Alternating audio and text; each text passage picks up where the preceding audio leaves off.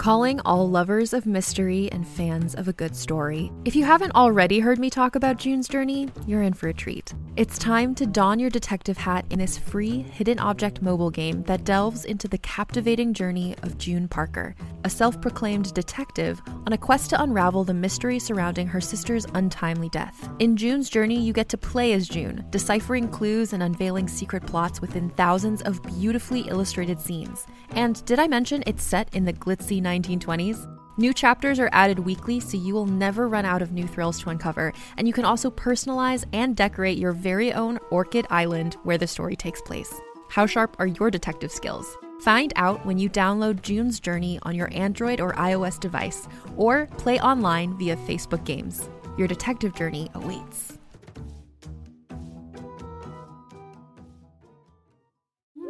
Hi, I'm Alexis Ohanian. You may know me as one of the co founders of Reddit, but more recently, a large part of my identity is being a father to my wonderful daughters. In my podcast, Business Dad, I hope to open the conversation about working parents a bit. You'll get to hear from a wide range of business dads, from Rainn Wilson and Guy Raz to Todd Carmichael and Shane Battier, to find out how they balance being a dad with a successful career. Business Dad is available now, so be sure to listen and subscribe wherever you get your podcasts. Here's a quick question for you How did you sleep last night? If your battle for a good night's sleep feels relentless, I have the answer. It's a podcast called Sleepwave with meditations and hypnosis created to help you fall asleep. My relaxation techniques will help you feel calm and ready for sleep with soft music that will help you fall asleep in minutes. Most listeners never hear the end of an episode. So search Sleepwave on your favorite podcast app and find out why over a million people have fallen asleep to my voice. Like we walked into a bar once, they're like, "Oh, is it your brother?" And I'm like, "Literally, we have sex." Um, so yes, it is my brother. so yes, yeah. Any other questions? What's it to you? Yeah. what is this? A podcast uh, about incest? I'm dyking out, you're dyking out. Let's dyke out together. See what it's all about.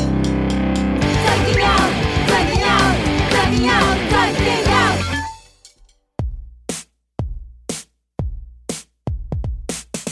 Hi, and welcome to Dyking Out, a podcast that is perfectly splendid. I'm Carolyn Bergier, And I'm Melody Kamali.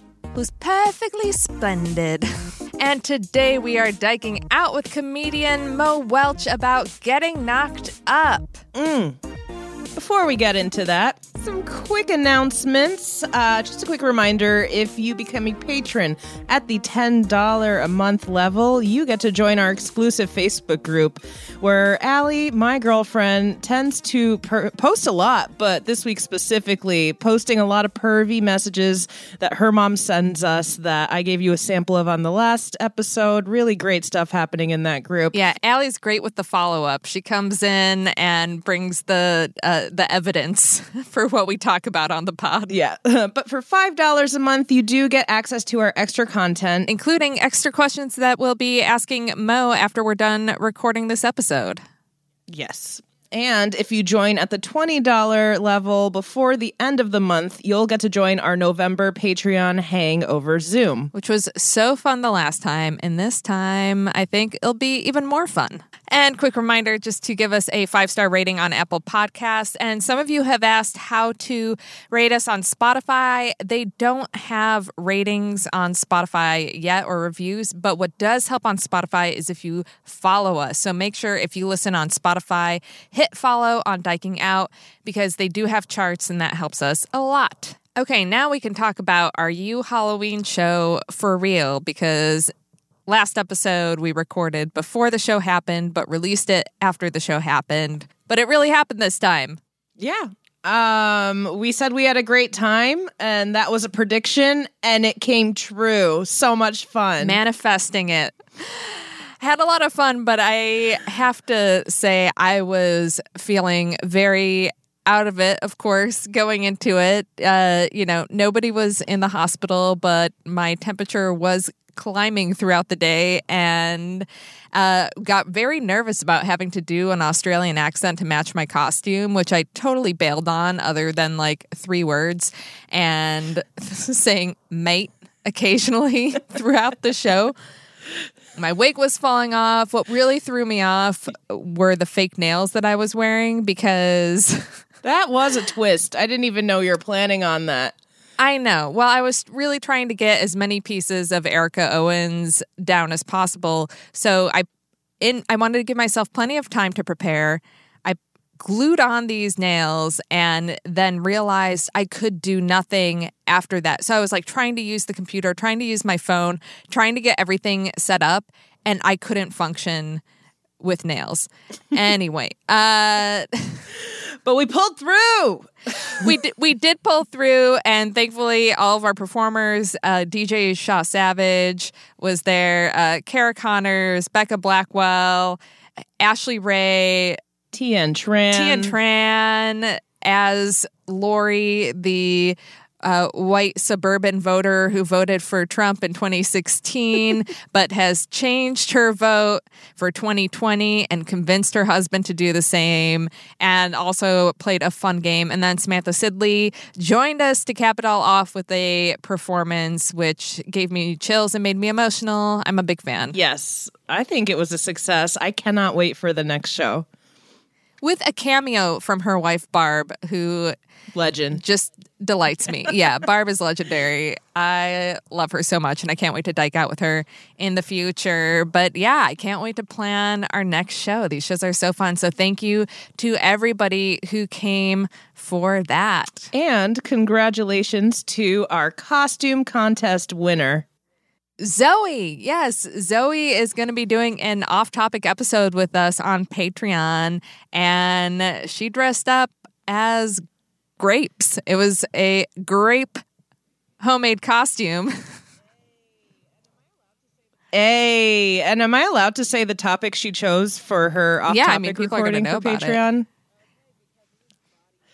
Okay, because it is body hair. So if you're not already a patron and you want to hear my millions of thoughts on body hair as a Persian woman, strap in, subscribe, get in there. I can't I was very excited about, this because we've had hair. an episode on hair in general with Wazina Zondon, but that was pre Melody. I could have brought a lot to the conversation, and at least we get to do it on the Patreon. Other than that, you know, I think it's just our same old quarantine talk of what are we watching on TV, what's coming out, what's going on in the world of uh, lesbians. And it seems like while most of us are sitting tight looking for things to do during the pandemic, Clea Duvall has been very busy. One of her projects is that she directed a Happiest Season, and that's the movie with Kristen Stewart and Mackenzie Davis play a couple in it. It is a queer holiday rom com. I mean, maybe the whole thing isn't queer, but the the queer storyline I think is significant, or that's how it seems to have been promoted. But it's going to be coming to Hulu instead of being released in theaters the week of Thanksgiving.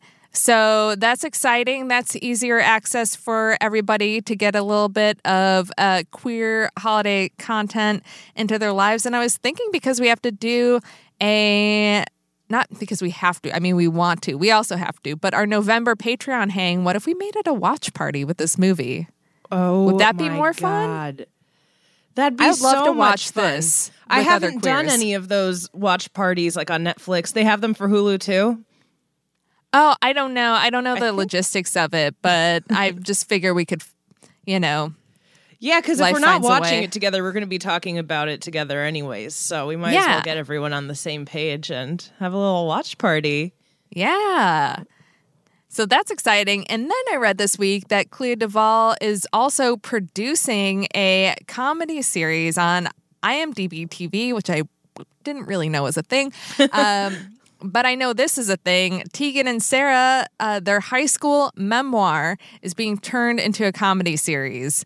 Whoa. So that is really cool. Uh, Clea Duvall wrote the pilot. She's working with the Quin sisters on it, and I hope it gets picked up. Then uh, th- I would watch IMDb TV for that for sure. Oh my God. Shout out to Clea Duvall, our Dyke Santa. Yeah, I think Clea Duvall is really, really uh, been like she kind of disappeared for a while, right?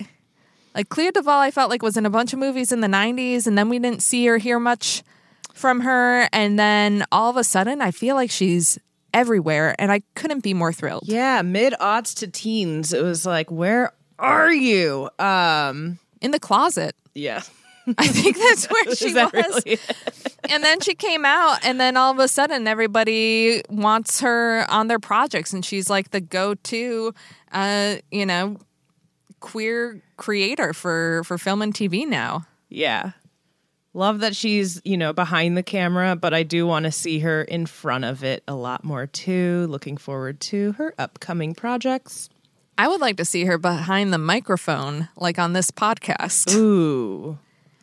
Putting those vibes out there uh, if any of you are Clea Duvall's ex-girlfriend and you're still on good terms let her know Could you imagine? You never know. The chart is real, okay? There's a podcast guest that I've been wanting to get for a while, and uh, they were on a reality TV show. And I saw a picture of their wedding from over the summer, and I noticed in the wedding picture a past guest of Dyking Out was at the wedding. So I messaged them right away, and they said that their girlfriend is that person's ex girlfriend and they're on good terms. And next time she talks to her, she'll bring up diking out. And I'm like, oh my God, I'm so excited that this might actually happen. Yes.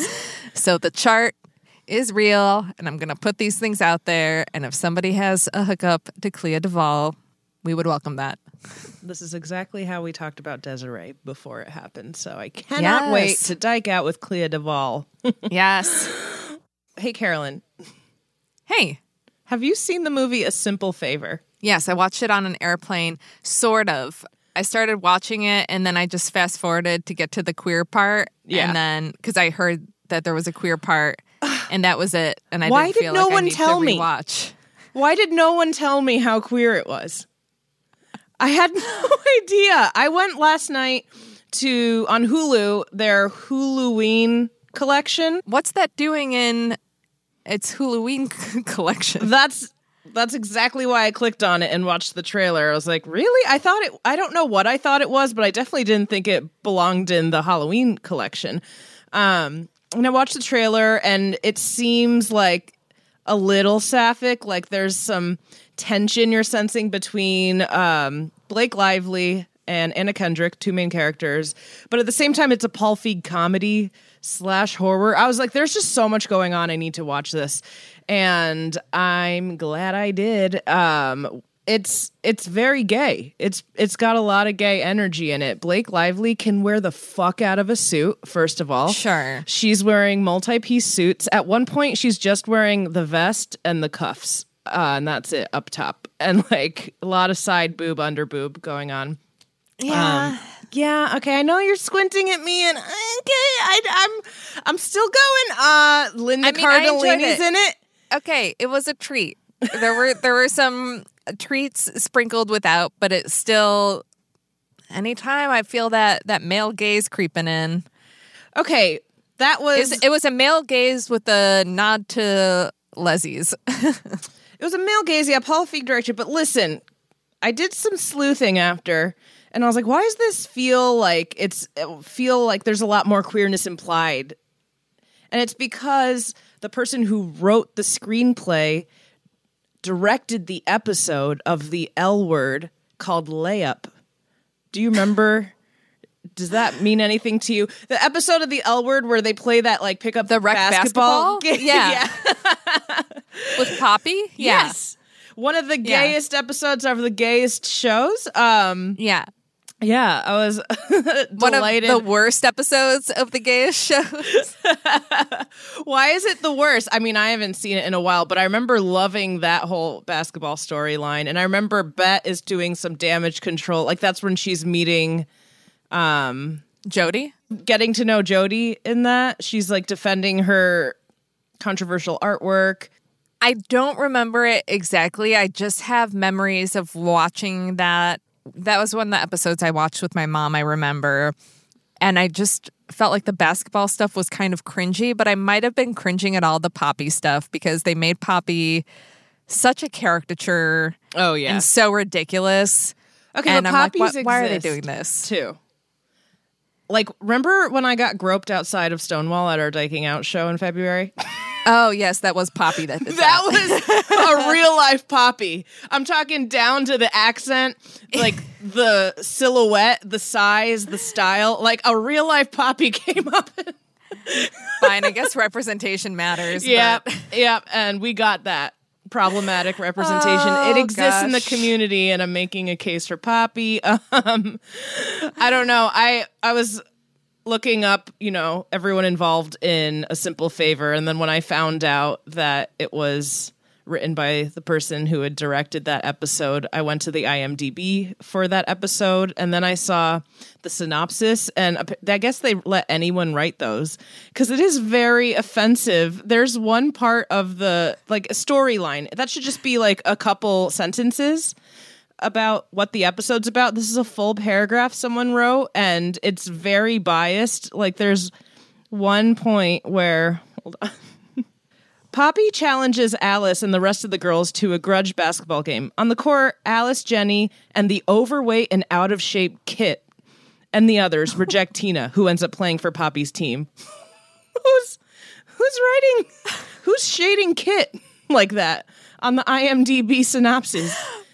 Guys, call to action. Dykes, get on IMDb.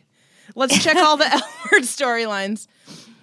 Let's keep calling them out for their problematic behavior, but we don't need to go after Kit's weight in these What? storylines. no. It was submitted, written by Anonymous. Anonymous, that's fucked up. I didn't know that IMDb was like Wikipedia. I thought Yeah. that, they're that they were like pulling from official sources for uh for these episode summaries. So Well, now I'm just- is problematic. I went in a spiral, like I went in, in a dark hole of just going through all of the synopses for the different L words and like um trying to Is this a edit them. theme? Is, Yeah. is somebody just like negging? Because we know the L word diehard fans are insane. You know, they find us on iTunes and leave batshit crazy reviews when we make a simple joke about it. So I'm they're also out here in these IMDb streets just really making the narrative work as they see it. I don't know. Crazy. Wow. Wow. Is that gay news? I don't know. It's been a slow week. I'm just uh, I can't believe it. You know, I think with a simple favor too, like Anna Kendrick reminds me of like a girl in high school who secretly makes out with her like actually queer friend and then tells her she loves her and then like pretends it never happened Yeah. and years later never brings it up. she That's- did It's a very kind of- specific vibe.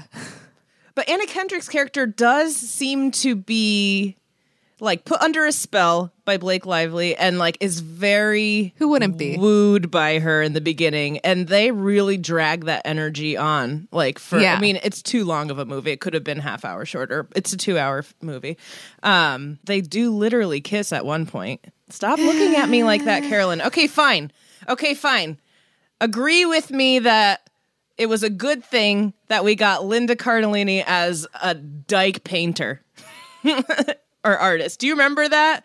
No, I don't because I watched it on an airplane Oh and I fast God. forwarded through a lot of it. There's a part where like Anna Kendrick is tracking down that sounds like good. The like she's doing some sleuthing on Blake Lively's character. She's like, "Who is this girl?" She goes Right. into her past and she meets up with an artist that was Okay, wronged now I remember Blake Lively, this. and it is Linda Yeah. Cardellini, my crush. Maybe this is why this is so exciting for me because I've been in love with Linda Cardellini since I was in like the fifth or sixth grade. Like ever since I saw Freaks and Geeks. Um, and she plays quite the dyke in that.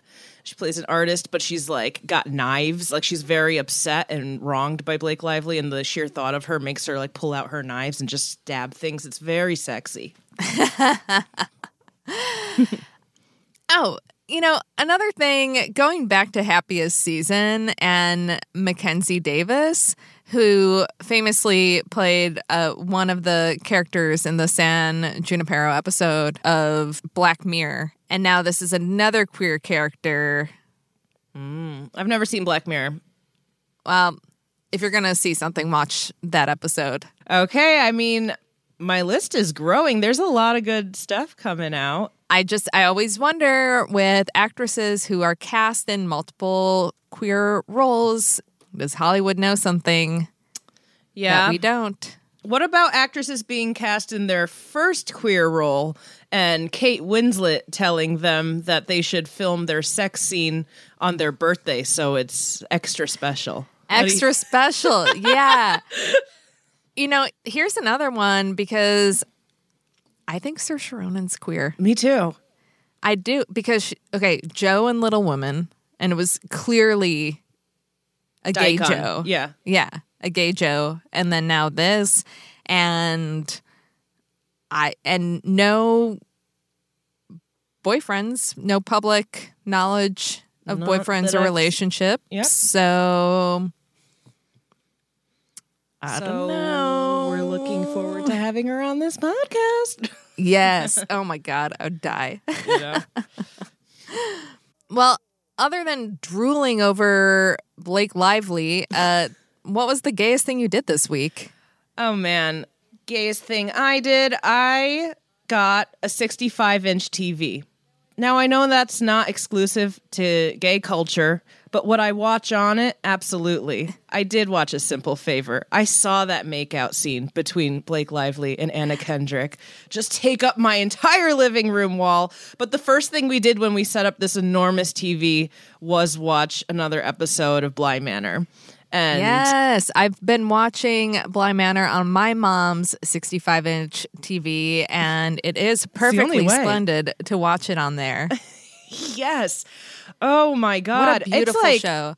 Also, gorgeous. I just want Hannah Grose to be in every scene. She's just so Yeah. stunning and just like lovely. I don't know. I, I just want I want a spin-off of Hannah Grose. I know that's not the queer storyline, but I love that character so much. I love that character. I love her style. I love her vibe. Allie and I were just uh, like mouths agape watching um, that scene where she really opens up and talks about her past. I don't know if you've. I'm always assuming you're further along in these shows than I am, so I feel like I know you've seen it. Episode six. Uh, I want us to do an off topic about Bly Manor because I finished watching it yesterday and I would love to get into it on Patreon. Yeah, we're planning on finishing it tonight, and I'm so excited. I love this enormous TV. Uh, God, it's so good to see lesbians making out so big. Yeah. Other than that, it's been a pretty quiet week. Allie and I got couples massages again. Uh, I've Nice. talked about that on the podcast a few episodes ago with my ongoing back issues. I talked about this place on the Upper East Side that we went to and had the most divine couples massage experience at. We thought, let's do it again. Right. So we booked it. Oh my God, was it the complete polar opposite experience Oh, than the first time? We had two very angry masseurs who I love were that. very rough. Um, no, see, we got the roughness the first time, but it was done the right way. You know, like they're using their elbows, they're also rubbing. Like this was all bones. Like Okay. they're like it was like it was like she was mad at me. Like at one point she was just shaking my body like up and down and if it weren't for like the hole where my head goes I would have been off the cot. Like it was very very aggressive. I had to disassociate. Like it was actually like I it felt like dark and you know what I'm talking about with a trigger warning. Like I oh, really had to leave my body and just get through it. I mean I was fully disassociating at a certain point and then I would be like, "Is it done yet?" And she even left a couple times. It was just so rude. It was like a smoking Um, break. It- yeah, and then she would bring the cigarette back and just put it out on my back. like that's what it felt. That was the vibe. Um, and so I turn over to while the, one of the three times she left the room, I turn over to see what's going on with Allie, and Allie's looks pretty aggressive too. But this woman is just caressing Allie's butt. I turned three times. Every time I checked, Allie's butt was getting massaged, and Allie does have a very nice big butt. Okay, like, and I talked to Allie afterwards, and she goes, "I think she was gay." she's like, "Did you get your panties yanked down and your butt massaged?" I was like, "Yeah," and she's like, "Did you the entire time?" I was like, "Yeah, I thought so." Like every time I look over, this woman is just not even massaging, just like handfuls of Allie's butt, just like worshiping Allie's Maybe ass. that's where Allie holds her tension. yeah, You could just maybe. sense that all that tension was, was in her ass. I've had that before where I've gotten a massage and then they move down to my butt, and then it's a very fine line between it feeling good and feeling like a line has been crossed. Right. Allie thought she was going to. Allie was mentally preparing. When we recapped after, Allie said she was mentally preparing for a happy ending that she didn't want. and I was like, well, what would have happened if you were about to get a happy ending? Would you stop it? And she's like, I don't know. Mine was a little dark. Please cheer me up. What is the gayest thing you did this last week? Well, I think I already gave everyone a little bit of a spoiler, but it was that I was completely undone by putting on fake nails. It I haven't had nails that long in years. The last time I put on fake nails was for a costume when I was 19, I think. So it's been a really long time. I've kept my nails very trim and I just did not know how to function with that. I thought that that was pretty gay of me. And then as soon as the show was over, the first thing I did was try to remove the nails, which I had foolishly bought some that I glued on rather than ones you stick on. But I thought, I'm not going to have these on for that long, so it shouldn't be hard to take off. It took at least an hour for me to get these things off me. Uh, I had to, at one point, cut all the tips off and then soak them in in acetone uh Oh, wow. to, yeah to get them off. And no matter how long I soaked them and it took for it took so long and my mom and Cecilia were like oh my gosh what what did you do? Why is this taking so long? So I'm both bad at having nails and at taking them off and it just felt super gay super gay. Yeah, I mean, you looked like a fish out of water. You looked like um when people put like shoes on dogs to go out to walk on the ice and snow, like the way you're just right moving around, like it affected your whole body. E- everything about that yeah. I mean i also had which you couldn't really see in the zoom but i again went all in on this costume. I bought a a, a d size bra that i stuffed and i had that on underneath. So i wasn't used to like my chest sticking out that far. Uh, you know having the wig on i had false eyelashes on which then with the nails on were hard to stick out so those were falling off the whole time uh, a, a lot more makeup than I usually wear. The only thing that I did enjoy of the costume, I mean, I, I like the colorful sweater and I like the uh, fake septum ring that I had. Oh yeah. It's kind of cute. I'm usually like not a, a septum piercing kind of gal, but uh, I might I might keep that and try that on for funsies sometimes when the mood strikes. yeah. And you did kind of look very Madonna afterwards when you took the wig off. We were on Oh yeah, chat. So oh, like so much better once I took the wig off. And the wig was so cheap. and then you had the makeup. I know. I wish I had like a decent wig. Like Samantha Sidley came on with this like glamorous green long wig that looked so much nicer. Even even uh Tien Tran's blonde wig was so much better than my you know Party City wig fusion that I had. But uh you know, I wanted to get a wig, but Allie said I didn't. I was Kamala Kamali. Um, and you didn't need one. So yeah, Everyone was Allie commenting really on how presidential you looked. Oh my god, I couldn't get out of the costume. Um, I walked around the apartment for an hour and a half, it, talking in Kamala voice. Yes. and waving like this, like just you can't see me, listeners, just acting as presidential as possible. Like it really took forever for me to wipe the makeup off and take the hair down.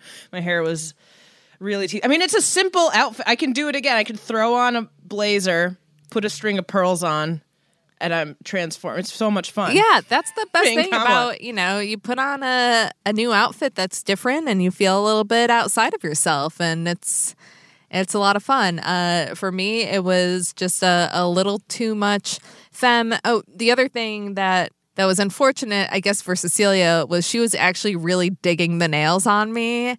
And I could tell by the look in her eye, and she, yeah, yeah, and she kept Oh. like taking pictures of my hands like a creep. know. We were talking afterwards. You're like, hold on, Cecilia won't stop taking pictures of me. Yeah, Like, she's she's taking pictures of me it. and taking pictures of like my hands specifically. Like I looked on her phone the next day and there were these pictures of me like trying to type that and like videos of me trying to type. She was taking videos of just like my hands Oh, moving. That's how God. into it she is. I know.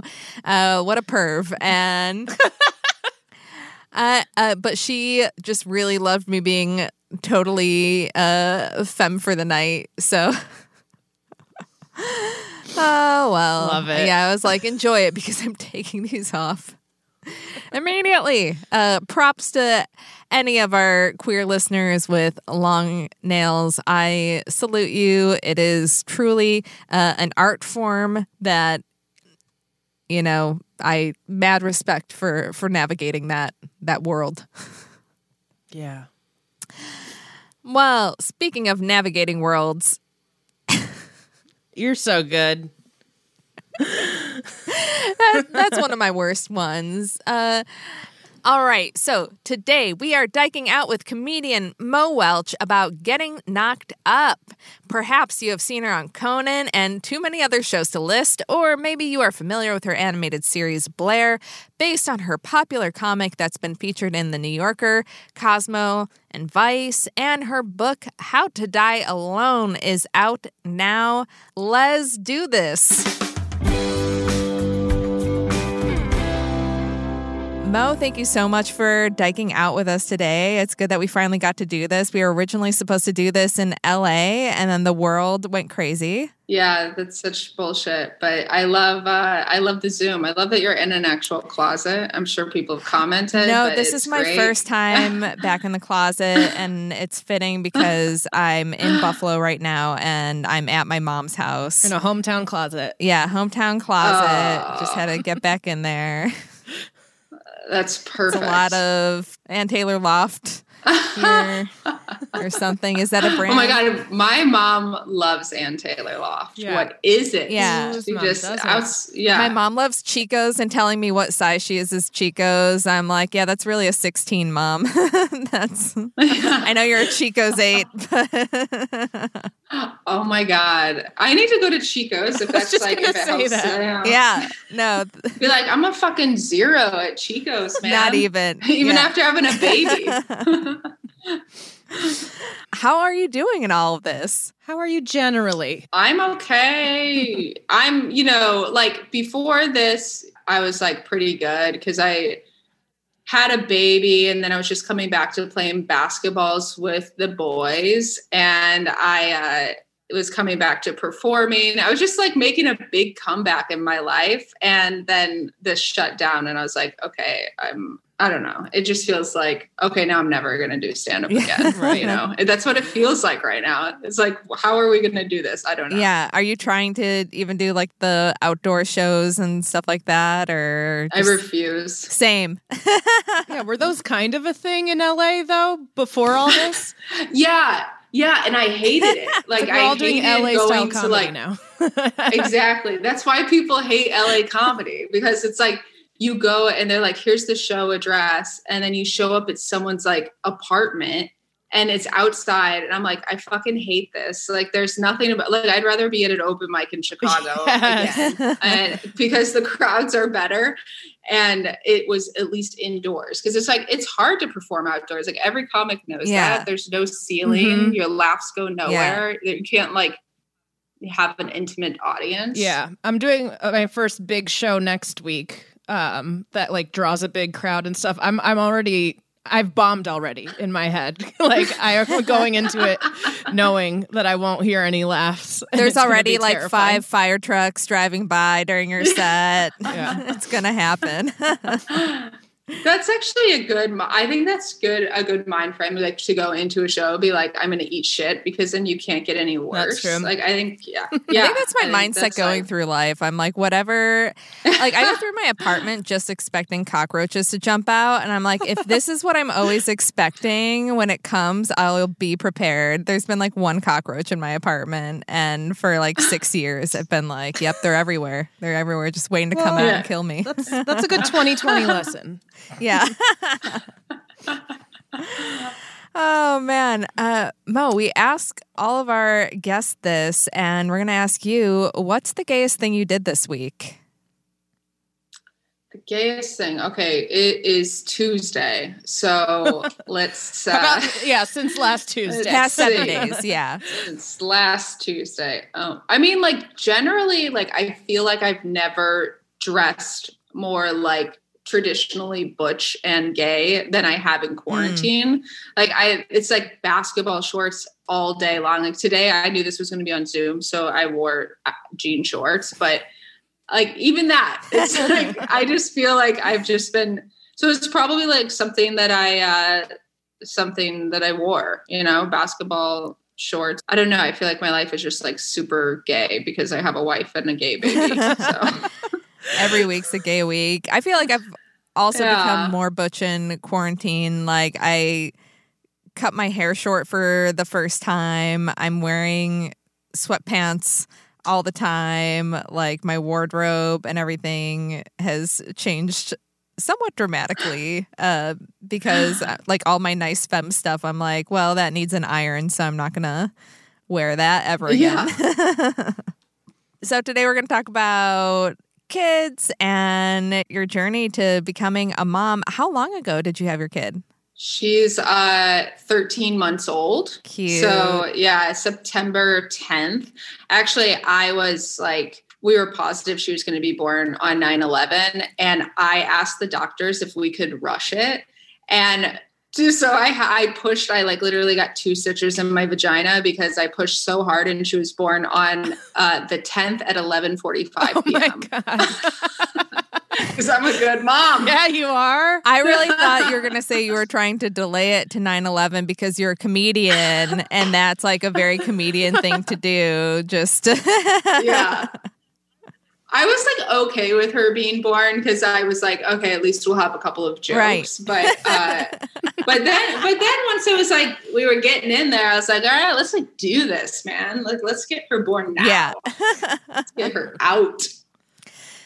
But yeah, she's uh she's one and it's crazy. walking. She's not walking. She's not really like that advanced uh yet because we're like in quarantine and we've just been like doing everything for her Right. but yeah it's been it's it's insane because i was like not planning on being this much of a hands-on mom Right. you know like i i wanted to be a good parent but at the same time i was like when this all happened i had a full-time job so i was like at work coming home and then i like go work out and it's just like i was getting this rhythm and then all of a sudden it's like holy shit like it is so much work to like be a, a real parent Yeah. Yeah, I nannied a baby for eight hours a couple weeks ago, and And Melody texted Still me not and was over like, she was like, Are you sure you guys want kids?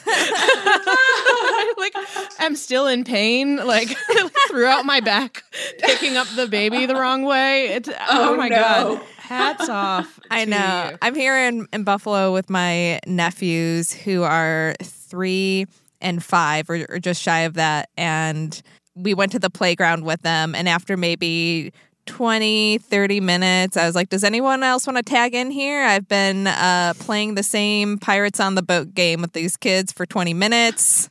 I'm sick of it. Uh, we need a new storyline happening. And because Yeah, especially if they're if they're not your kids, you have like you only want to invest so much. You're just like, this isn't as fun. I don't know. There's something about, but I thought I would be like super chill with my kid because I used to nanny too. And I was like such a psycho and like would just be like a helicopter nanny. and I was like, well, if it's my kid, it's like they fall, then that's like my fault. It's like a regular parent thing. And no, I'm like still such a helicopter mom. Yeah. I like, she has like not had a bruise on her. Oh.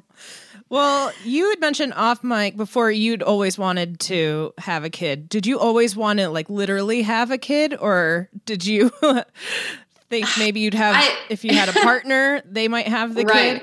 Just because I we have a lot of mutual friends and when you got pregnant, it was like Mo Welch is pregnant.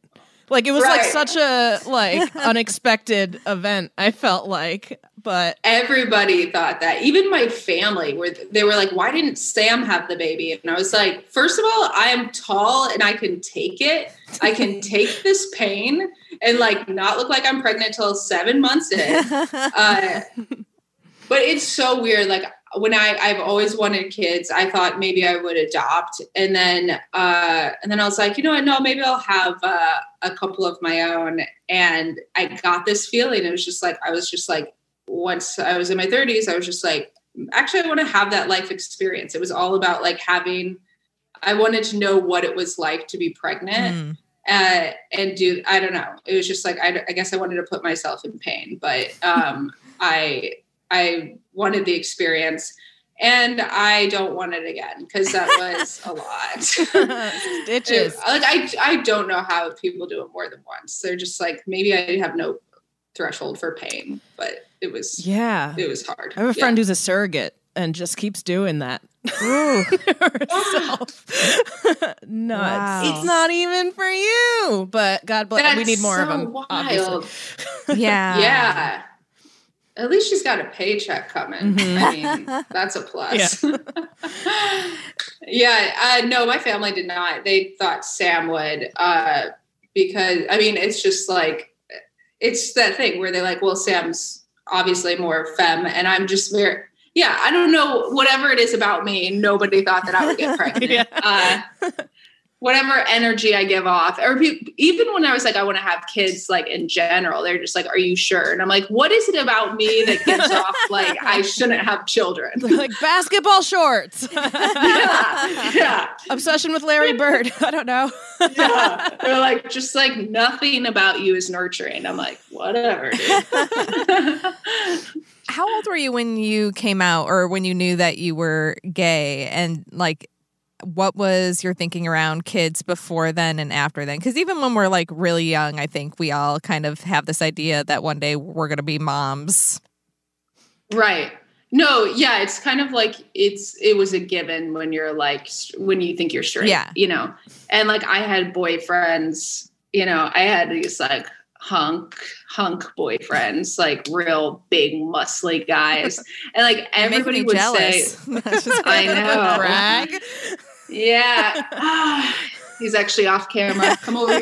Um, he's uh they uh they were just like the the best like beard, I guess, you know? Like it's like nobody knew, nobody knew. And uh and I didn't even know at that time, but uh their parents like would always say and my parents would just be like you guys will have you guys will have great kids one day. They'll be so tall and athletic. And, you know, they never said any compliments about our actual relationship. Like, you guys are good together. You compliment each other well. It was always about like how we would breed. Genetics. Yeah. yeah. And first of all, one of the one of my boyfriends looked like we could be siblings. Like we walked into a bar once, they're like, "Oh, is it your brother?" And I'm like, "Literally, we have sex." Um, so, yes, it is my brother. so yes, yeah. Any other questions? What's it to you? Yeah. what is this, a podcast uh, about incest? But I, uh, yeah, I don't know. And then uh, when I went on a date with my uh, now wife, our first date, she was like, "Do you want kids?" And I was, and I was like, I already knew I did. I was like, yeah. I mean, I guess if my life isn't like seriously, I was at like rock bottom when we met, and I was like, I guess if I'm not like down here in this ditch, Can only go up. life, I'll have a kid. Yeah. I love that she asked that. Is that because she wasn't going to like waste her time with anybody who didn't want what she knew she wanted? I think so. Yeah. Like she said it really casually. Um, Right. But she did ask, like, she made it a thing to ask if, like, because that is a waste of time if if one person wants a kid and one doesn't. Right. Because it feels like something you have to be like in on. Yeah. Uh, so she asked that, and then she also asked if I liked Christmas. Those are like the only two big questions for her. She wants someone to throw a good Christmas And I didn't say I hated Christmas. For the kids. Yeah. I was like, what kind of like weird Christian date is this? Yeah. yeah. She's completely overlooking that you're at rock bottom right now. and it's just like, yeah, yeah, I know you have stuff going on, but Christmas. She's like, I, I didn't realize that you were paying with cash because you had no money on your debit card. but will you have children with me? That's great.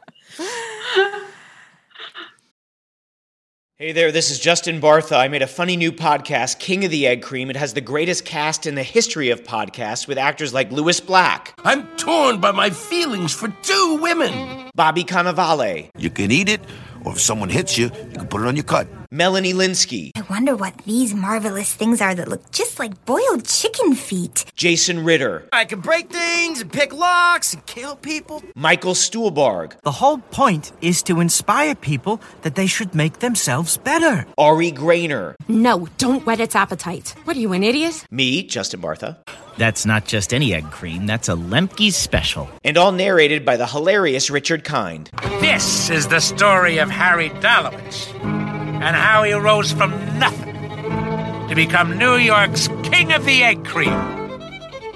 So if you like funny true stories, come listen to King of the Egg Cream, available wherever you get your podcasts. um, Yeah. once you realized that you were gay, did that change? I don't know. Like when I was trying to think about it, if when I was gay, how that affected what I thought about having kids, but I think I just never, I was like, oh yeah, I'll, you know, have a family one way and didn't really think about the logistics of it. I just thought like that changes nothing. Yeah.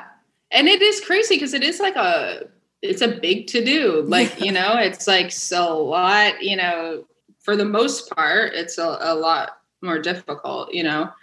No, I wanted kids when I was with guys and and I came out, I didn't think about it as much. Like I rarely thought about it when I came out. And it didn't feel like as the years went on, it didn't feel like I need to have a kid. Especially even when Sam, um, even when we met, I was like, you know, we could have a really good life uh, without children too. But I think we would have always wondered if our life would have been better with kids. Um, that being said, I did say kids plural, but like since quarantine, we were like Mhm. one is like more than enough. Uh, Yeah, I was gonna ask if you were planning on another one. I know a lot of lesbian couples will like one will have a kid, another will have the next. I don't know. If That was the something you plan. Planning, yeah, plan. yeah that, that was the plan but then i think she was like i saw what pregnancy was with you and like you know i could just see that like you were miserable and then and then yeah we we just like we're so and like we're just we're both helicopter moms so like we put so much energy into having the baby and being the baby's mom that we are like you know that is a lot to do that twice plus it's like can we even have a life if we have two kids? I have, you know, I'm just like, can we travel anywhere? Yeah. Well, not now, at least. We'll see. Yeah. Can Yeah. we ever? yeah. No, that's definitely why I'm making uh, my wife go first in terms of Yeah. having the kid. I'm like, let me see how you do with it, and then we'll we'll see. it's a good, it, it's a good lesbian cheat. You know, you're just Yeah. like, oh, that's great that you don't like, if you want multiple kids, if you want two kids, it's like, I don't have to be pregnant again.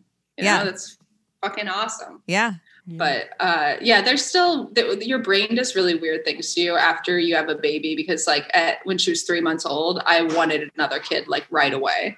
Yeah like my brain was like making me think that i wanted to like that we should plan for a baby right now so they're like around the same age and we don't have to like deal with being pregnant when we're like uh older than we are now. So but yeah it just fucked up shit. And then a month later i'm like i'm not I would never have another kid. that's So is it crazy uh, that my wife and I want to try to have twins the first time and just get the two out in one go and then no, I think that's smart. How do you try to have twins? Actually, there's a real housewife of Atlanta who was doing this. Um, Yeah, no, they just put multiple they put multiple embryos hard. in you. Ah, okay.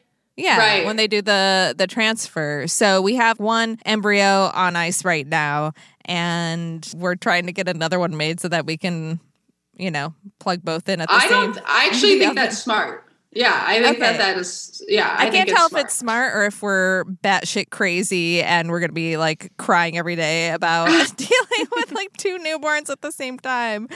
At least it's like you're doing like no matter what that time is like a lot, you know. So it's like you might as well just like Yeah. double down and not have to do it again. It is, you know, it is nice that you get a plan. Like when you guys have a baby, it's like you get a plan when you're trying. You know, there's something that's great about like having to make all these decisions because then you're like remembering that this is the what you really want to do.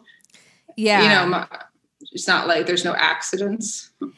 Yes. You know, I always thought that that was such a great thing about being gay was just never having to worry or be stressed out. Like once I saw my friends have enough pregnancy scares, I'm like, "Oh gosh, I have no idea what that would be like." And I'm so thankful for that. But then I think there's also a flip side to that where then it's this thing that's like, okay, now I am completely in control and it's always hanging over us. And it's always like the timing to have kids, it never feels like, okay, now is the exact right time. You're always like, oh, yeah, maybe like right after this or right after Right. that. But it's never a good time. So when it's completely in your hands, like my wife and I, over a year ago was when we first went to the fertility doctor Right. like maybe a year and a half ago and we thought like oh we'll go to a fertility to- doctor and then she'll be pregnant like three months later and it's just taken so long because like by the time you schedule all the appointments and it's like at first it feels like no sense of urgency and then you know you have some tries and you don't get as many embryos as you want and you're like oh no this is actually it's a lot and like all the appointments you have to go to like uh, most people who are just doing it like you know the the heterosexual way they don't have to deal with all of those appointments and it's that was like so crazy for me because it was so early and i was like doing shows at night and then i'd be like at this fucking clinic at like 7 30 in the morning and i'm like yeah probably hungover. They're like, "Do you want to be a mom?" Like, are you sure about this? Part of the process is like we we also had to like get a lawyer and go see a psychiatrist and stuff with having a donor. That was Uh, what I was going um, to ask about. yeah. next. yeah. If you don't It's mind so me asking, wild. where, how did the sperm come into play? the sperms uh, i always joke around that i was like getting all these files of sperm and I was like it's not working because i was drinking them uh, and nobody liked that joke everyone was was like that's gross uh, i was like i just keep i don't i don't know why uh, but we have uh, one of our best friends and we asked him and then it took him i want to say like six months uh, to say yes. Like he really Wow. like went through it like talked about it with a therapist with all of his friends and like made the decision like he said it was the yes all along. He just wanted to like make sure. So we asked him, waited for six months, and then you do the whole like going to the lawyers and the psychiatrist, the fertility uh, clinic. And I don't know, it might have been like we probably had the baby two years after we were like, let's have a baby. we didn't have to go to a psychiatrist Maybe it's California. Yeah. yeah I don't know. I think our donor he had to have he had to have like a psych eval done, Yeah. I believe, but like by himself. Like we weren't. Oh, I a didn't part know of that, was a thing.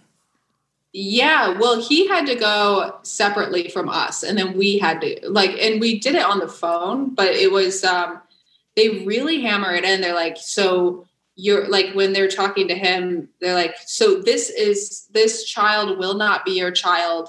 Your parents might want to call them their grandchild. This is not your parents' grandchild. Like, Yeah. are you going to be okay with? You know, they really like uh hammer it home. Yeah. Yeah.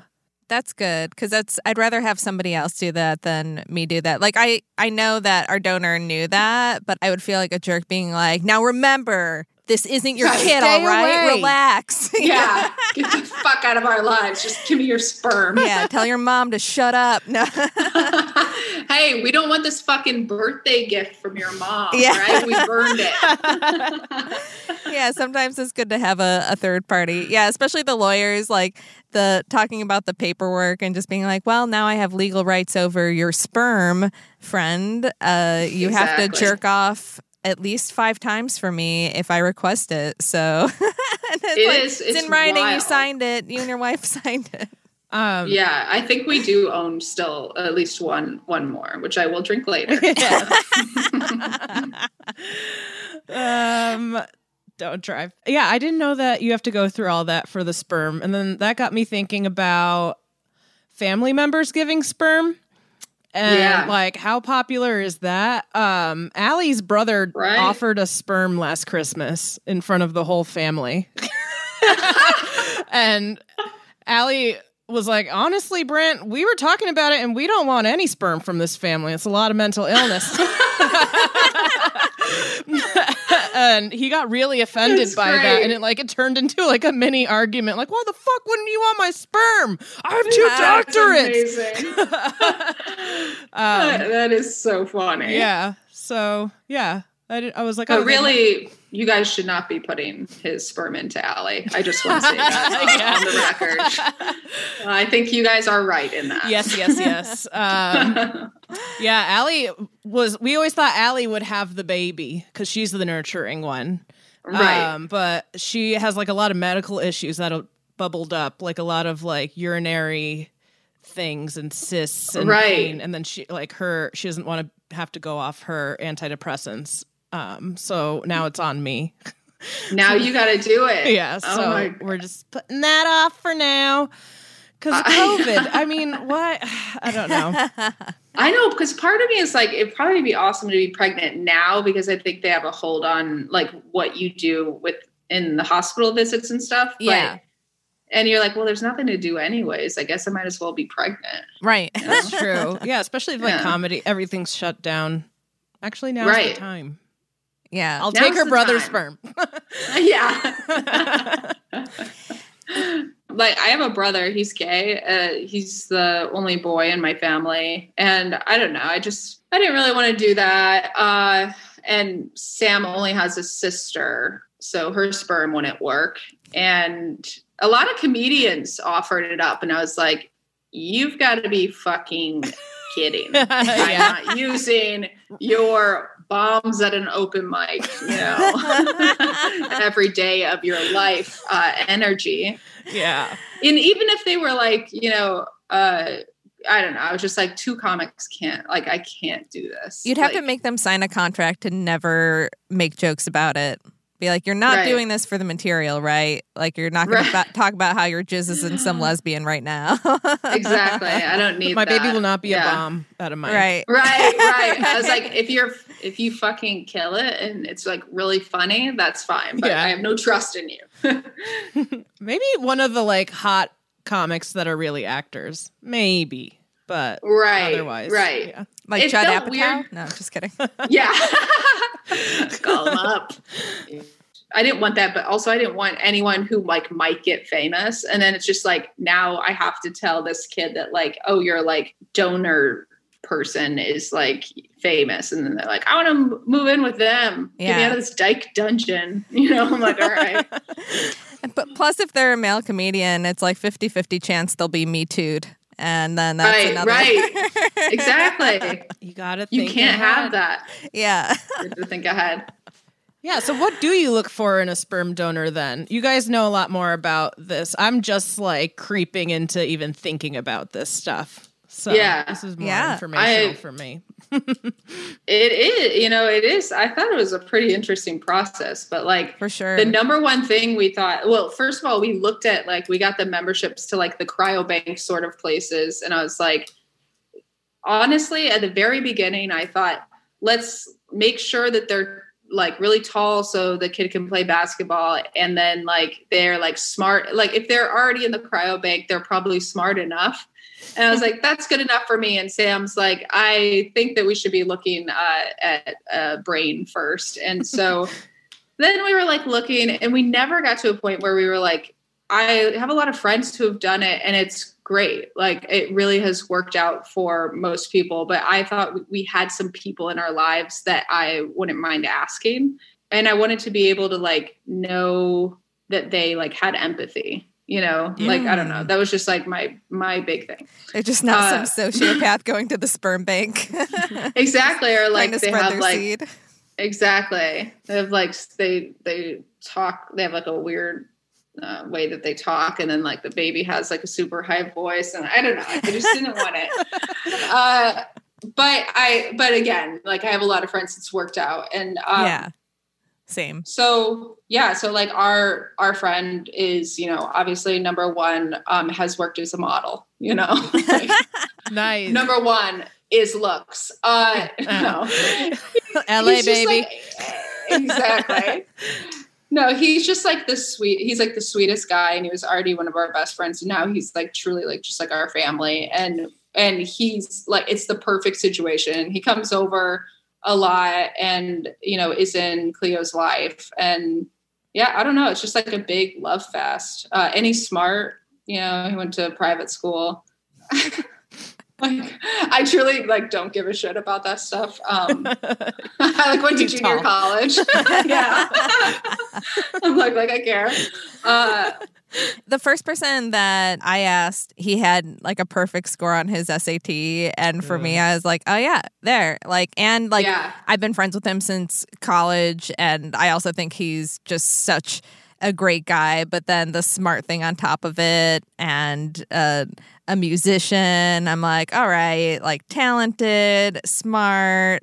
Uh, Good sperm. awesome friend. That's Yeah. great sperm. Yeah. So now I have uh, B sperm. You know, it wasn't my A choice. Uh, not just kidding. I hope my donor's not listening. No, uh, he is also also great. And I mean, any of the people, any of the men in my life, I say this all the time, but I have like a very high bar for the men who are in my life. Uh, Right. You know, and if if you're close enough to me th- that I would ask you for sperm, I obviously must think like very, very highly of you. And that kind of made the criteria pretty easy because, you know, it, that's just like a handful of people. It's not like there's all these wonderful men Right, surrounding right. me that I'd want their their sperm. I was like, well, you know, there's these four people we would consider, and like let's let's go through the list of like who seems because it there are other factors too, like the first guy I asked, you know, he's married, but him and his wife didn't want kids. So I thought, okay, that's good to have somebody who doesn't really want kids. So that might erase any like weirdness Yeah. um, around if like they have kids later or something like that. right. And then there was another guy who I worked with who had volunteered, and we were considering him, but he was uh, a little bit older, and then like wondering, like, well, does the age of the sperm affect the quality? And there were some studies around that. So yeah, it's you know, there there's never like a perfect decision, but uh like you said with, with the sperm banks it's like there, there's plus and minuses to that. It's like that's already been like tested. They have very high criteria. It's you know a lot less awkward because you don't have to ask people. And then the cons is like then you know that person isn't in the life if that's something that you would want. And then you know your kid does a 23andme someday Right. and then you have 15 people at right? Yeah. thanksgiving Right.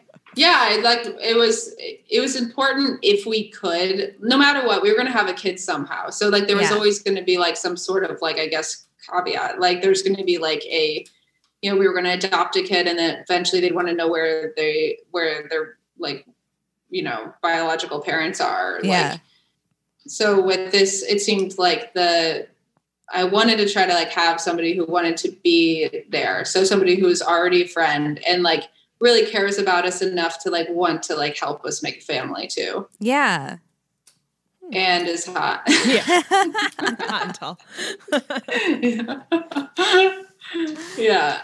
Uh, yeah, it's like so it's so wild to think about. I'm like, we were just like kind of going through the motions, but I'm like, yeah, that's like fucking crazy. He was so sweet though. He like one one day he came over and uh, we were all like hanging out for hours and he brought this dessert over and then he's like, Do you guys want a dessert? And we were like not really wanting dessert at the time. And he's like, okay, let's just have dessert. And then we open up the cake and it said, let's make a baby. Oh my God. That's so cute. It was so sweet. That's so sweet. There's Yeah. your empathy. And Yep, there it yeah, is. Yeah. Very good sperm, guys. Yeah, I think it was sugar free, which was, I was like, never mind. What's the process that you went through then? Like IVF or IUI or What's IUI? we did IUI. IUI is like basically turkey basting in a fertility clinic. Oh, okay. Uh, yeah, so they kind of just like put it up you with a tool. And the first time, uh, it's so funny the way that I talk. I'm like, of course, no one thought I was going to get pregnant. I was like, fucking spread my legs and then just like sperm up me. Uh, uh, yeah, the first time it did not uh, take, and then the second time, uh, second time was hilarious because I was like in there and I was dressed in my all my basketball clothes and I was they like put it up in me and then I asked the doctor I'm like hey is it okay if I like I'm going to play a basketball tournament? She's like when? And I'm like like all day? It's like a six hour basketball tournament. I was like is that okay? And she just like paused and was like yeah, I don't think it's gonna fall out. I guess you could, but you could tell she's like, "Do you care about this process?" Yeah, we did IUI second time. Worked uh, after that basketball tournament, and uh, Wow. yeah, yeah, That's so interesting. My wife is taking advice from her coworker who is Chinese and she has like a lot of Chinese traditional uh, practices around getting pregnant. So she's telling all of them to Cecilia. So Ce- Cecilia is like, Well, I have to eat the core of a pineapple before they do it so that my uterus is more sticky. And then, like, I can't move for, I'm going to take two weeks off work because I just like can't move. Um, like, I have to sneeze differently. I'm like, Whoa, whoa, whoa, whoa. Like, what's, but like, you Wow. know, her coworker also has two kids. So we're like, all right, I guess Right. uh, get that pineapple. Well, you know, or play basketball is- for six exactly. hours. like my mom has five kids and she chain smoked through all of it. So I don't know what Right. the right process is. I know it's it's all so hard because like my friend who is uh like slightly older than me ended up getting like 40 eggs retrieved and I got 3 and I'm like what am you'd think I was like huffing paint every day. I'm like, why what happened to my eggs? Where did they go? so now I'm like I've stopped using like all plastics and like all makeup and fragrances and everything and I'm just avoiding all of that for 3 months hoping that like I'll get better eggs but at the same time I'm thinking like mm, 95% of the population is like so much less healthy than me like they're just Right. Yeah. Uh, well, I'm interested to see if like then you get like 400 the next time because then I'm gonna like wipe this lipstick off my face immediately. right Yeah, what's like It an average crazy. amount to get if you're like in yeah, your I have mid-thirties? no idea. What? Yeah. How many eggs? I think like in What's your that average count I think in your like basket? 20 in the 20s would be normal-ish if you're in your 30s and have a, a regular count. I don't know. Like my wife is in her late 30s and she had like 12 and then i only had like three but then mine was the only one that made an embryo. So you know quality. All you need is one. not quantity. Yeah. Yeah. unless you're trying It's- to force twins then you Exactly. Seems like a huge project. yeah, it is a huge like. There's so much science involved, and there's so much like you have to relearn like your the anatomy of your body. Which I was like, I would go in there and I'd ask Sam to like remember everything, and I was like, I I want to zone out, and I don't even want to know what they're doing to me. Like they would like give me an ultrasound. I went in there the first time, and they're like going to do an ultrasound, and I'm like you have to understand. Like, I seriously went to junior college and dropped out. Like, I there are just some things that I like I don't understand. So I go in there and I'm like, all right, like let's do this. I thought they were going to give me an ultrasound on my belly, and they were like counting fibroids or something. And so like they're like, okay, spread your legs. I'm like, oh, you're putting it up there. Like truly such a lesbian too. I'm just like, I it's just so alarming to have anything put up there. And I'm just like, and so yeah, so he's like, I'll give you a moment to take off your clothes. And I was like freaking out and like like fucking ripping my tampon out. Like just like so ill prepared because I didn't listen to anything. Yeah, I I've never had sex with a man, so every time they put that up me, I'm like, I wonder if they can tell my hymen's probably still intact. I don't know. Uh, they probably they talk about you over lunch for sure. yeah, See that hymen. tight. Legendary. yeah. Allie just found out she has to get Botox in her vagina because she has a medically too tight pussy. and she won't stop talking about it. It's like her ultimate brag of the week. Dude, she's bragging. Yeah. She's She's like, so I can't have a baby. and she's wasting it on being a lesbian. I know. that's so funny. Dude, it, so are you guys going to travel out to LA to get the Botox or are you going to uh, Yeah. do it local? I mean, only the Yeah. best. We gotta Yeah. go out there. no, yeah, she's getting it soon. Local Botox. I mean, She's got it. She got to Instagram live that. Oh, yeah. We, all want to know the process. Yeah. she gave me nothing relevant to talk to you about. She's like, "Oh, that's great. You're talking to Mo. Uh, definitely ask her about her snow globe collection. Um, Yes. her first girlfriend to was Los a clown. Uh, Yeah. Uh huh. like that has nothing So- to do with her baby. Yeah. it's nothing. Well, Allie was uh I mean, I'm sure you know this, but like we had the the greatest trip to New York coming out of the closet uh story. Uh Yeah. and Oh, I think yeah, about it all it. the time. I want to hear We- your well, side of the story, actually. Yeah. Yeah. Because I always hear hers and her frustration with you, and you know how you like won the trip. I also like abandoned her. I don't know where. So we were staying in. I had never been with a woman, but I had just went on a date with that clown, and so I was like, okay, I'm about to like seriously have my first like real lesbian relationship. So I got to like get some practice. So you So flew to New and I- York. so we went to New York. First time I've ever been to New York, and we go there, and like it was. I mean, it wasn't like we were there for two days. We were there for like two weeks. Oh. we stay at. This was like a long weekend. Did you stay in a hostel No. for two weeks? we stayed in a hostel in Harlem and it was like, you know, I don't even remember really staying there. Like I remember uh we so we went to Cubbyhole like one of the first nights and we were just like it, it was on it was so freeing to be uh around nobody that we knew yeah. and like in Chicago, it's like we are in the comedy scene. And it's like everybody's whispering already. Yeah. Like, is you know, is Mo gay? Is you know? And so we go there, and it's like, uh, it, it's off the rails. It's just it's it's fun. We got we got drunk, and uh, as you know, you know, saw Ricki Lake there, Ricki and and Allie called her out. She's trying to be private. Uh, Allie got a flash photo. we get a photo. Yeah. Uh, I photo bombed it. And, you know, I'm and like looking at that photo, I'm like, I was for sure like, what was I wearing? I just like had I had nothing right. And this is what happens if you come out later. You're just like, you don't know. You don't know shit. Um, so I go and I start dancing with this girl, and she's like wearing three inch heels. She's like kind of femme. She looks like uh like how how Romy and Michelle looked when they were trying to be businesswomen. Yes. You know? Yes. Like when they were like, Do you have a businesswoman special?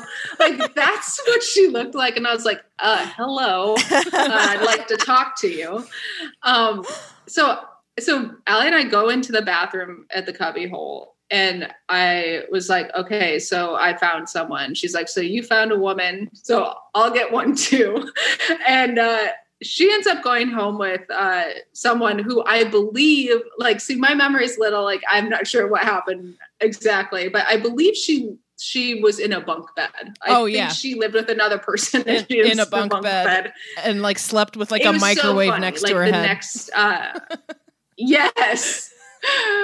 And I go back. This girl's got like a nice apartment in whatever upper, you know, I don't fucking know New York, but it was like nice. And and I I don't know. I just remember like being like, yeah, I think I buy to to the girl. She's like, what?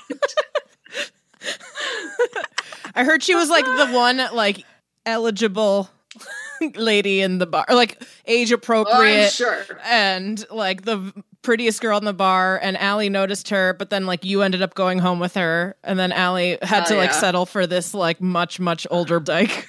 Who, who was not Ricki Lake? Who was not? And when you hear the story, it's like Ellie, I think she raped you. Like it was just like a very aggressive was- well- experience. the way it's told. Well, the thing is, yes. Okay, so like the next day we're like out to breakfast, and she's like telling me, she's saying like, I didn't even know that lesbians could do that. You know, yeah, like did you know saying, like lesbians do doggy style? That's what she said. She and like walked out wondering. She's basically like getting fisted in her like first big gay experience. And like meanwhile, I'm like gingerly being kissed in the cab. I have my period, so we're not doing anything. You know? And Allie felt like she had to do this because you were probably having sex and you had to do the same thing. Exactly. oh my god. That's so exactly. funny. I had no idea it was a two week trip. That's what I remember, but not, I mean, I guess it could have been a week, but I remember being there like a while. And I was like, we basically live in New York now and we're lesbians. and then we go, we go home and I like immediately started dating that clown. So uh, things, things worked out.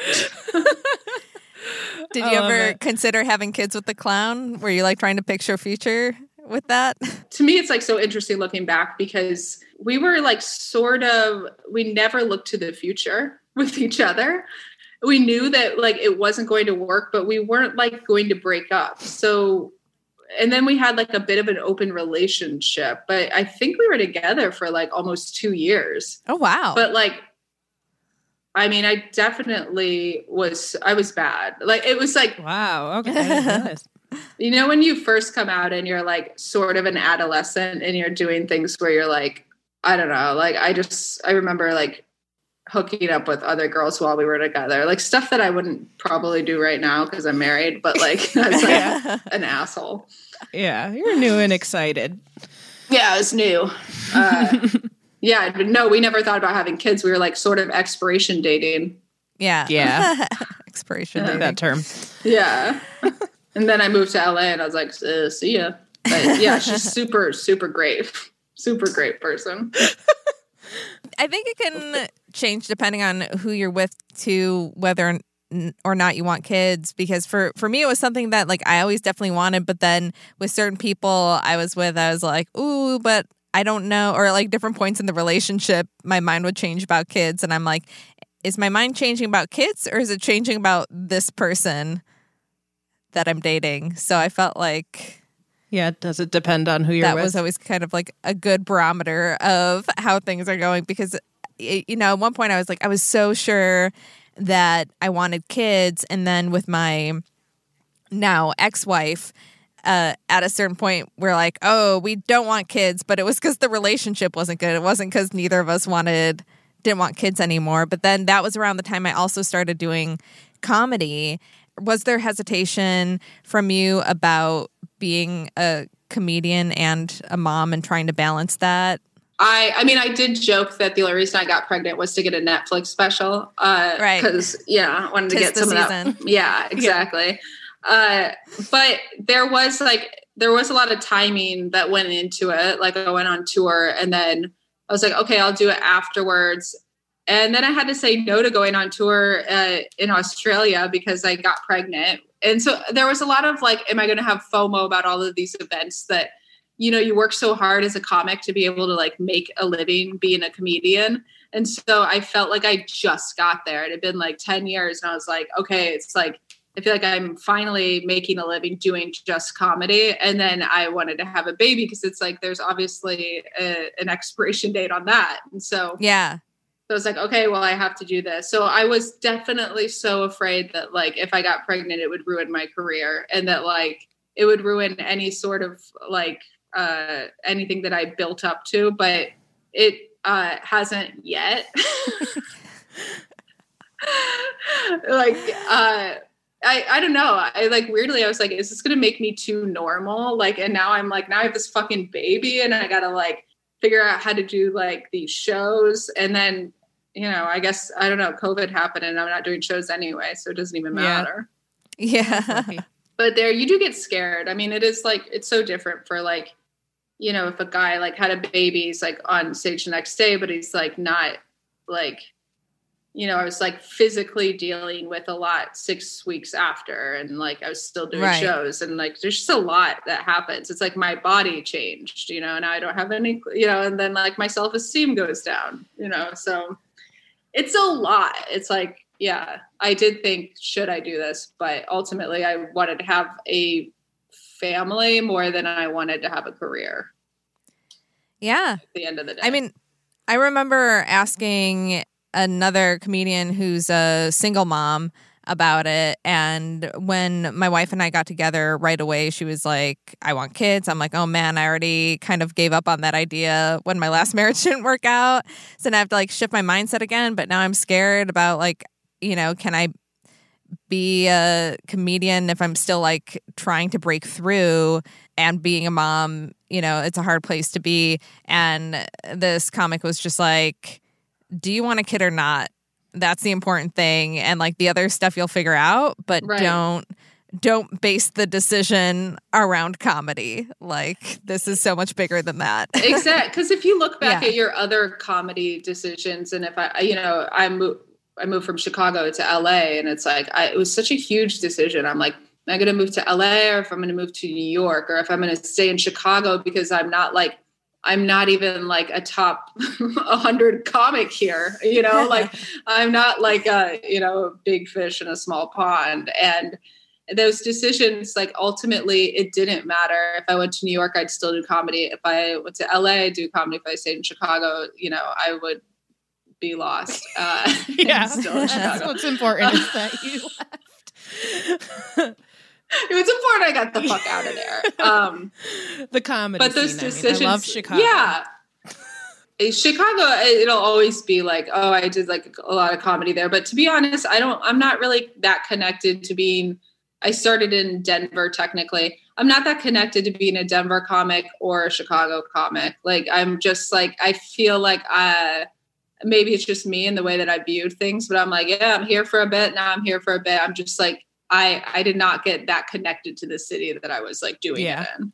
To wrap up, let's do one more question. What is your least expected mom moment that's happened so far? Like, what were you not anticipating, you and your wife, about having a kid? I mean, truly, like the pandemic. Uh, number Yeah. one. Number two. Uh, I'm trying to like.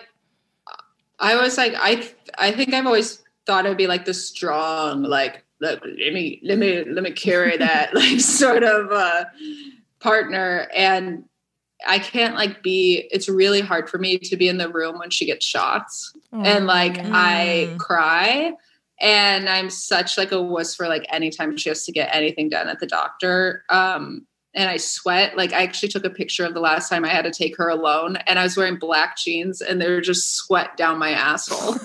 just like the whole thing was sweat. Uh, was not expecting that. No, I know that's best. not like uh, fun, Yeah. but just sweat. Thank you for alerting our listeners to that. It could happen. Yeah. Yeah. Best to be Yeah. prepared. Yeah. Uh, where can our listeners find you and follow you on social media? At Momo Welch across the board, Twitter and Instagram. Awesome. Well, thank you so much for dyking out with us Thank today. you. Guys, I had so much fun. And I think it's like one of the only podcasts I've done during this time. Uh, Ah. Yeah, because I really wanted to dive Yes, we're so glad. you. Yay. Yeah. Hell yeah. Oh man, it's conversations like that that really make me miss doing these in person. I know. Uh, Especially when it's like a comedian who I've wanted to meet and hang out with for a while now. you know, Mo is just such a great, funny comic on the scene. Like I've been following her on Twitter for years and years. Yeah, Mo is someone I've felt like I've known for the last decade through friends and lovers, but it was really good to finally sit down and talk with her. I feel like also I know her through her comic Blair, and it was good to meet the real life Mo. And if you're not Yes. following Blair, Momo Welch on Instagram, those comics are so funny and so real and a highlight on my scroll. Yes, it's a great follow. And speaking of friends and lovers, I think we have a listener question. Ooh. A couple of months ago, I started talking to a girl and we get along. We've been on about three dates, and she definitely seems much more sexual than me. I've not been in any casual relationships and really wasn't too excited by my sexual life in my last two long term relationships. I think I'm a top and traumatized and really only like giving and not receiving. She's only been with cis men, but is bi, so she doesn't have experience like this either.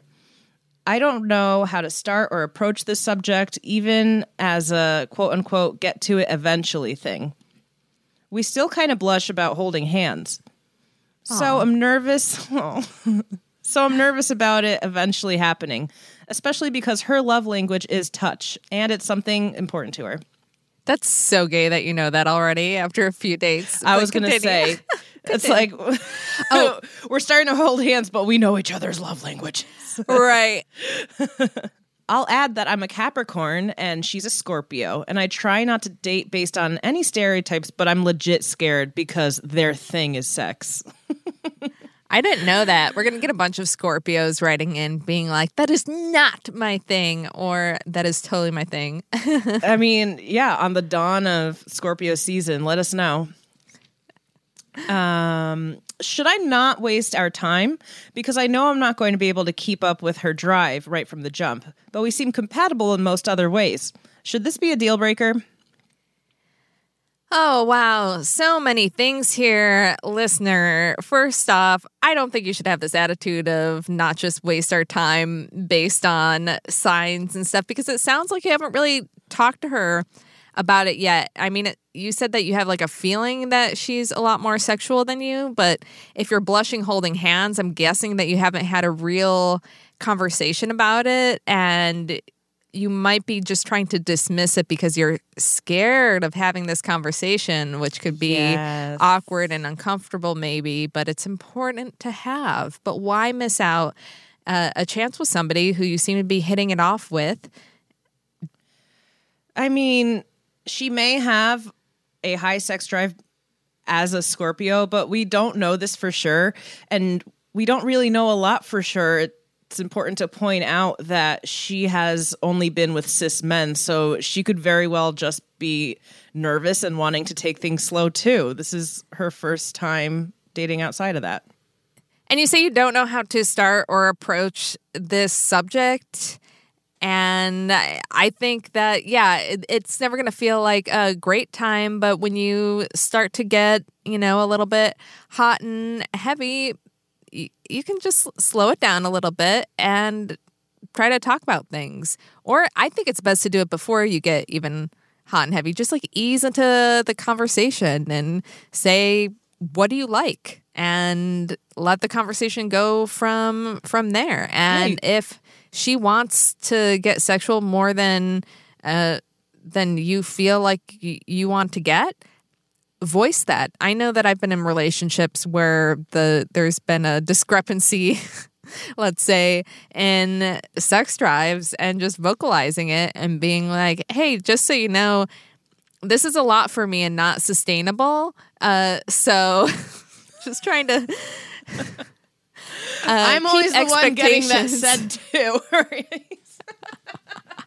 hey, chill out. Look, uh, I'm busy. I have a lot of things going on, and I can't do it four times a day. That's a lot.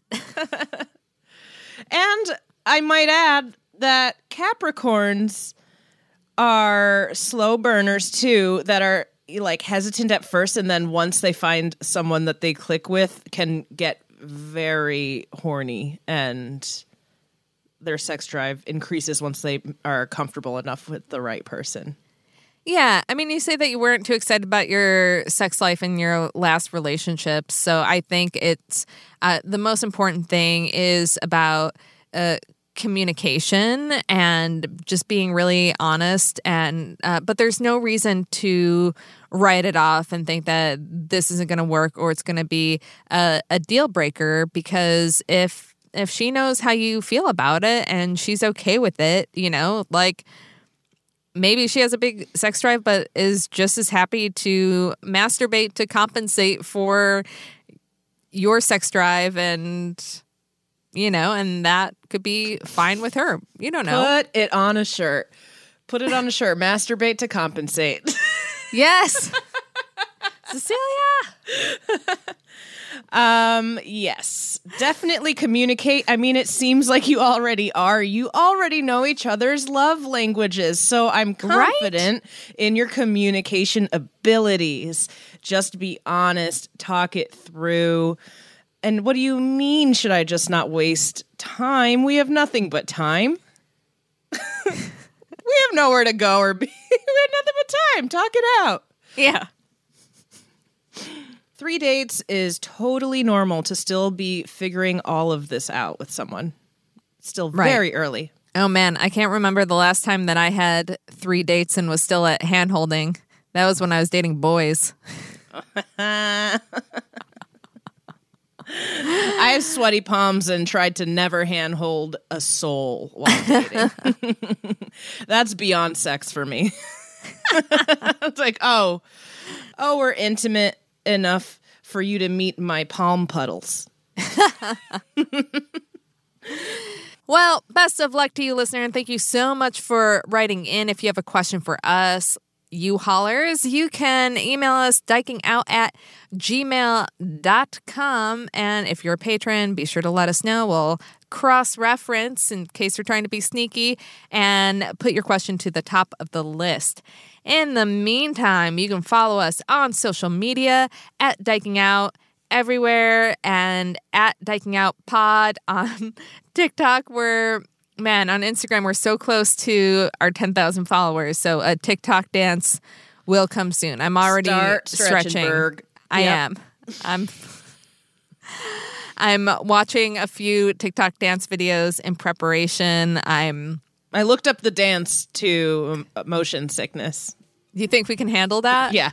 Okay. There's a part where we lick and we slap. Yes. And it's like I could do the physical moves, but I don't know how seriously I can take myself doing that licking sexy slap thing. And and this all only makes sense if you're under 25, but yeah, we're we're getting ready. I don't know. I thought the licking and the slapping would be the easiest part. Yeah. It's queer Physically. But yeah. you know, spiritually, existentially, it's just I'm I don't know what'll happen. So make sure to follow us so that does indeed happen. And you can follow me at TGI Carolyn. And you can follow me at Melody Kamali. And thank you so much for dyking out with us this week. See you next Tuesday.